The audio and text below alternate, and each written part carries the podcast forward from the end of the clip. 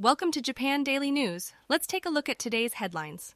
First up, there has been a temporary suspension of train services on the Keikyu line between Kanazawa Hakkei and Horinouchi due to a human accident in Yokohama. The service is expected to resume at 8:30 a.m. In an effort to reduce greenhouse gas emissions, the Ministry of Environment and the Ministry of Economy, Trade and Industry have established a study group to consider recycling used solar panels and other equipment instead of disposing of them.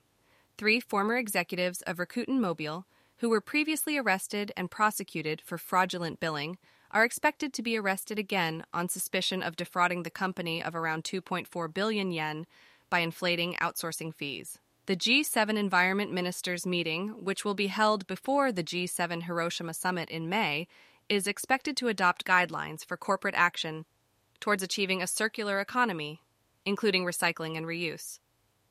A synth programmer, Hideki Matsutake, who was involved in the production of musician Ryuichi Sakamoto's albums and was also known as the fourth member of Yellow Magic Orchestra, spoke about Sakamoto's music and achievements in an interview with NHK.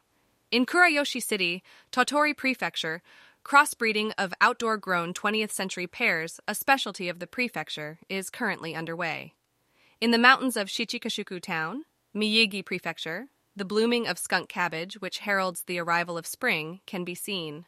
Traditional hand dug clam fishing for surf clams, which also signifies the arrival of spring, has begun in the tidal flats of Nemuro City, Hokkaido. The Ko-ema Yaki ceremony, in which 100,000 ine, wooden plaques for wishes, are burned in dedication to the god of learning, Sugawara no Michizane, to pray for the health and safety of those who offered them, was held at Kitano Tenmangu Shrine in Kyoto.